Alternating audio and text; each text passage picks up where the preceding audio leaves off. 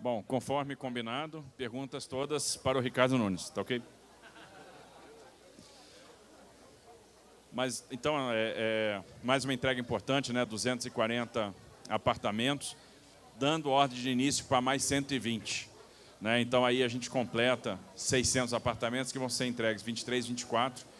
É, os 120 começa a construção agora e muito feliz por causa disso. A gente está indo, a gente fecha fevereiro agora é um número interessante, com 22.300 unidades entregues.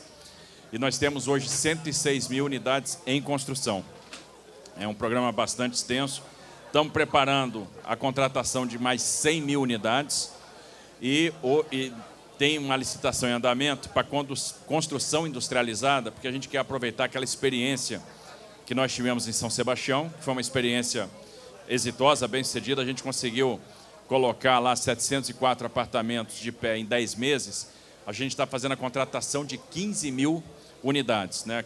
Então, 7.500 residências multifamiliares, 7.500 residências unifamiliares.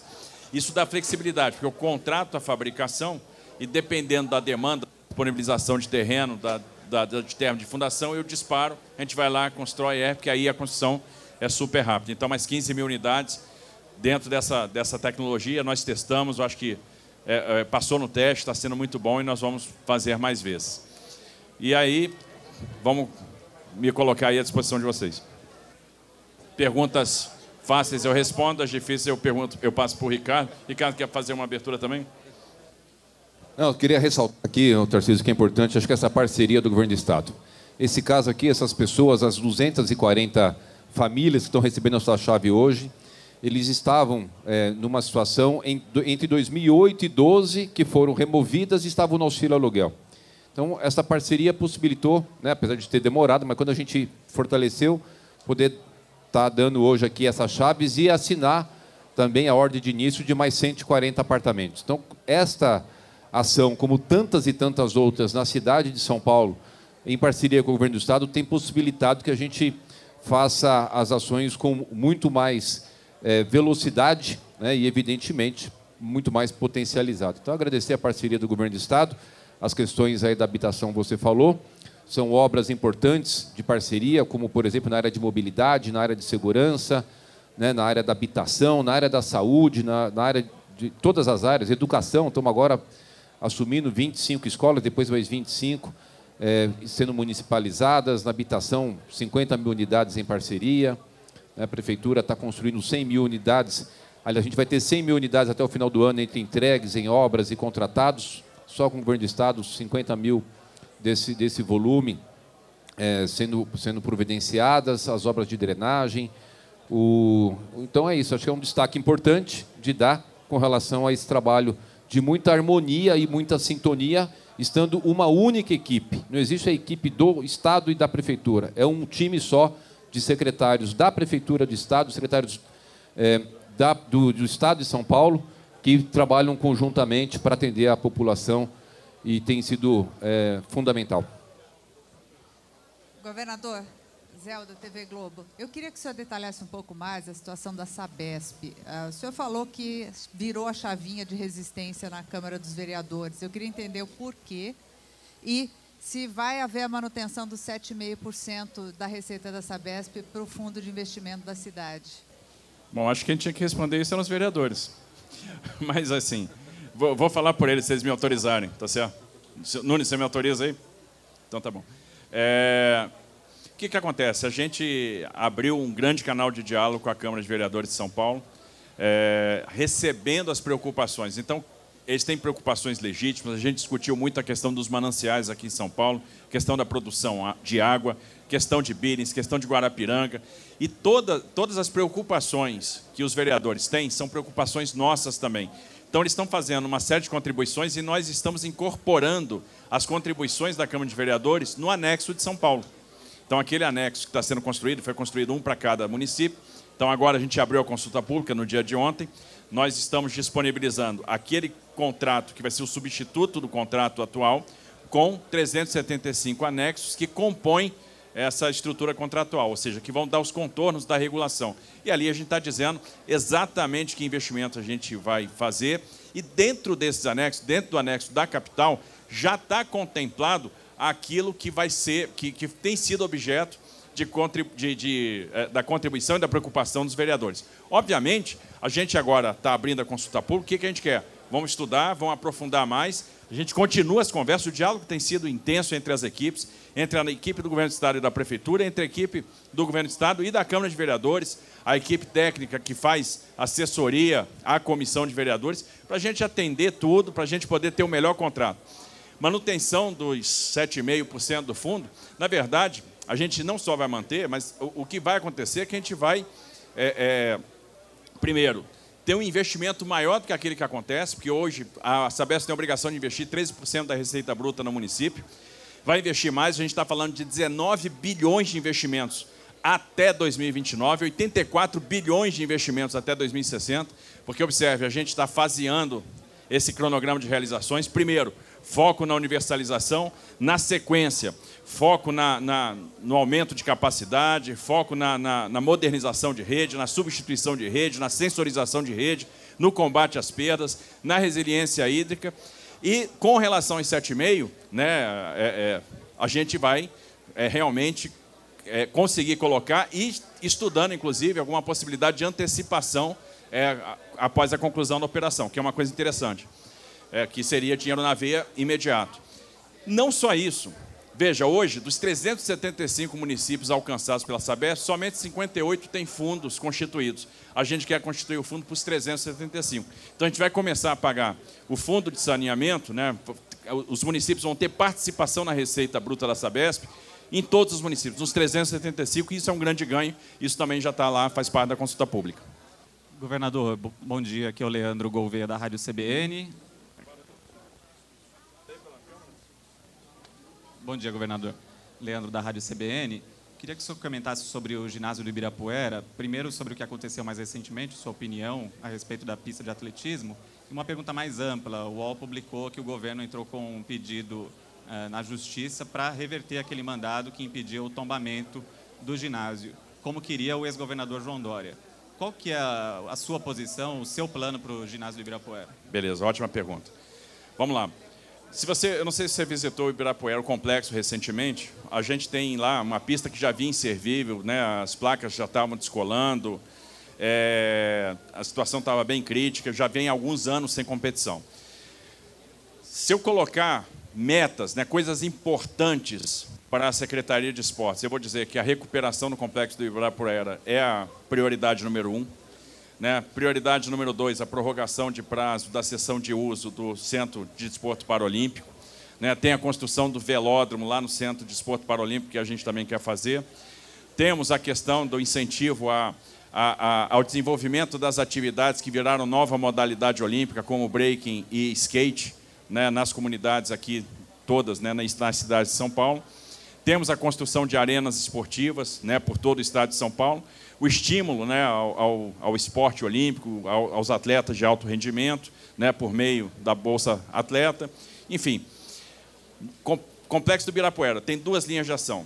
Número um, primeira, a primeira coisa que tem que ficar claro: nós queremos que aquele complexo seja um complexo desportivo.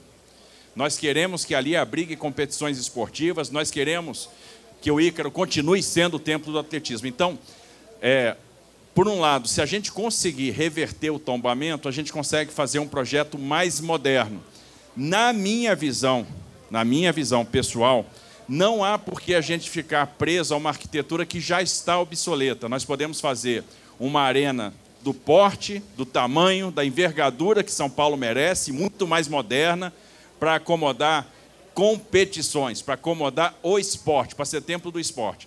Então, não para ser para ter exploração imobiliária, não é reverter o tombamento para ter uma outra destinação, não. É reverter o tombamento para que a gente possa ter é, um complexo esportivo muito mais moderno, à altura dos grandes complexos esportivos, das grandes arenas esportivas que nós temos no mundo, com um grande, uma, uma, uma, um grande estádio de atletismo, um grande ginásio, uma grande arena multiuso, é essa a ideia. Se a gente não consegue reverter o tombamento, nós vamos fazer a reforma e as melhorias no complexo como ele está, respeitando o tombamento, respeitando o partido arquitetônico como está hoje, mas de qualquer maneira nós vamos fazer a reforma do complexo, vamos entregar um complexo novo. Se for, se reverter o tombamento, a PPP é uma possibilidade. A parceria público-privada, onde o Estado aporta também. O Estado entra, tem contrapartida estadual. É uma possibilidade de você trazer mais investimento, ter um equipamento mais moderno. Então, essa é a linha, caso a gente consiga reverter o tomamento. Se não conseguir reverter o tomamento, a gente pode pensar também na PPP, no outro caso, para fazer a reforma e ver o que, a gente consegue agregar de valor naquele complexo. Agora, mantendo o complexo como um complexo esportivo, mantendo a pista como uma pista do atletismo, o templo do atletismo, que abrigou tantos atletas de alto nível como foi no passado. E a gente quer que as competições voltem para lá. Então, essa é a linha. Bom dia a todos, Majuda Bandeirantes. Minha pergunta primeira é para o prefeito de São Paulo em relação ao programa Smart Sampa. Está previsto no contrato que a empresa precisa instalar 5 mil câmeras já interligadas no sistema, na central de monitoramento, até a meia-noite de hoje. Até agora tem 2.690 câmeras já interligadas. Então eu queria entender qual é a punição, qual é a multa para essa empresa caso ela não cumpra o que está previsto no contrato. Aproveito a presença do governador também para questionar sobre a Muralha Paulista. Em que momento que vai haver essa interligação da Muralha Paulista com o Smart Sampa? Quando a gente vai ver o trabalho em conjunto de monitoramento aqui em São Paulo entre governo e prefeitura. Obrigada. Tá. O Smart Sampa é um programa super importante. São, serão 20 mil câmeras com inteligência artificial. A gente pegou o que tinha de melhor de tecnologia no mundo, trouxemos para esse sistema. E tem 2.690 câmeras instaladas.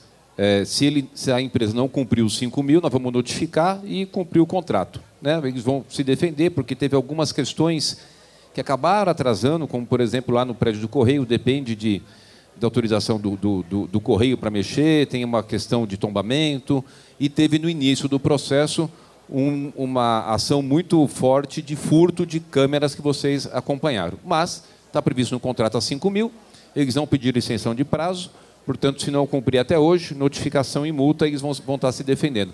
Mas aproveitando, mesmo tendo um número ainda pequeno de câmeras, já tem dado um resultado positivo. Vocês devem ter acompanhado, aliás, muitos de vocês fizeram matéria sobre aquela senhora que estava é, desaparecida e através a gente pegou a reportagem de vocês, se não me engano, da Record, a, a foto e colocamos no nosso sistema e a nossa câmera identificou essa senhora, enviamos uma viatura da Guarda Metropolitana e era a, aquela senhora e ela já está hoje junto com a sua família. Então a gente pode perceber tanto de ganhos que nós vamos ter em prisão de foragidos da justiça, de traficantes, de estupradores, de pessoas que é, fizeram ações contrárias às leis, a gente vai ter uma ferramenta muito importante. A sua pergunta foi para o governador, mas se me permitir, Tarcísio, como eu estava esse assunto hoje, o Felício Ramute esteve ontem na prefeitura discutindo com a gente. Tem terça-feira uma nova é, reunião já com o DERIT para poder assinar o contrato. É, Tarcísio pode complementar, mas eu queria aproveitar e, co e complementar. Não, é isso. A gente já está acelerando isso, né? A, a, a, o Muralha Paulista, o que, que, é? A gente aproveitar o que a gente tem de tecnologia, o que a gente tem de infraestrutura de monitoramento, que já está sendo posta, do Estado, da Prefeitura e do privado. Então, observe, não é só o Smart Sampa da Prefeitura, é também aquelas câmeras, aqueles dispositivos que o privado já instalou, porque a gente quer integrar tudo isso em nuvem, para que, por meio de inteligência artificial, a gente possa é, fazer o tratamento das informações, a predição do comportamento é, criminoso, a melhor disposição do efetivo policial. Fizemos o teste de conceito de vários sistemas que fazem isso, sistemas sofisticadíssimos. A gente foi buscar é, o que tem de melhor na China, no Oriente Médio, né, em Israel, para a gente poder trazer para cá. E agora a gente está concluindo esse processo, então essa integração vai ser concluída ao longo desse ano.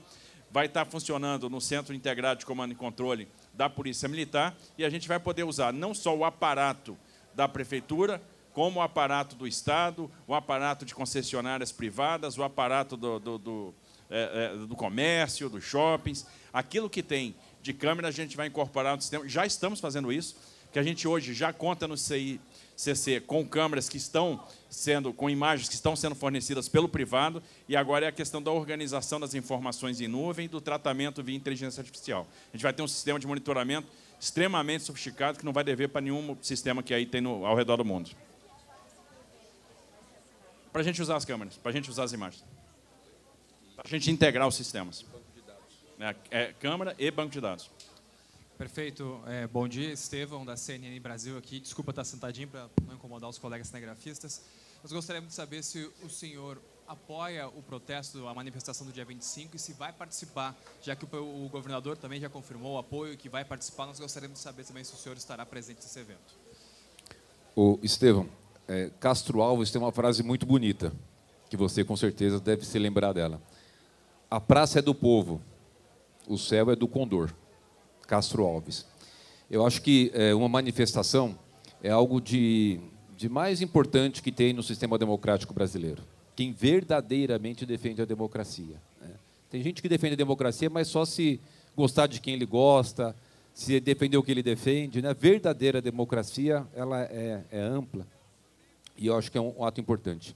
Quando o presidente Bolsonaro faz um vídeo ele mesmo dizendo que ele, né, em praça pública, né, forma de falar, na Paulista, vai colocar a sua defesa, vai apresentar a sua defesa de forma democrática e eu fiquei muito feliz com a forma que ele colocou de dizer: olha, é, por favor, não levem faixas e cartazes ofendendo ninguém. Eu acho que a gente precisa, eu sempre defendi muito isso, até pelo meu estilo de ser, de que é necessário que a gente tenha é, um país apaziguado. Né? Nós estamos preocupados em entregar unidade habitacional, estamos preocupados em melhorar a vida das pessoas, estamos preocupados que a gente possa ter a economia do país crescendo, dos estados, dos municípios. É, portanto, eu queria deixar isso registrado, né, de que algumas pessoas querem, parece, quererem transformar algo que é um ato da democracia em algo que não seja. Né?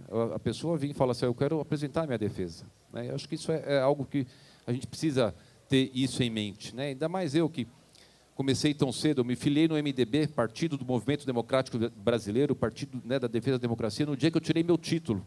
Naquela época era com 18 anos. Né? Então, tem uma história dentro da, da política, com essa linha de raciocínio e pensamento, eu acho que é importante. E era essa a pergunta? Devo comparecer. É, a gente tem, tem, tem uma gratidão muito grande ao presidente Jair Bolsonaro, tanto do que ele fez para a cidade de São Paulo com relação à questão da dívida do município, enquanto ele presidente ou prefeito sempre é, me atendeu de forma é, muito cordial e é, atendendo os interesses da cidade, assim como o Tarcísio era o ministro da infraestrutura.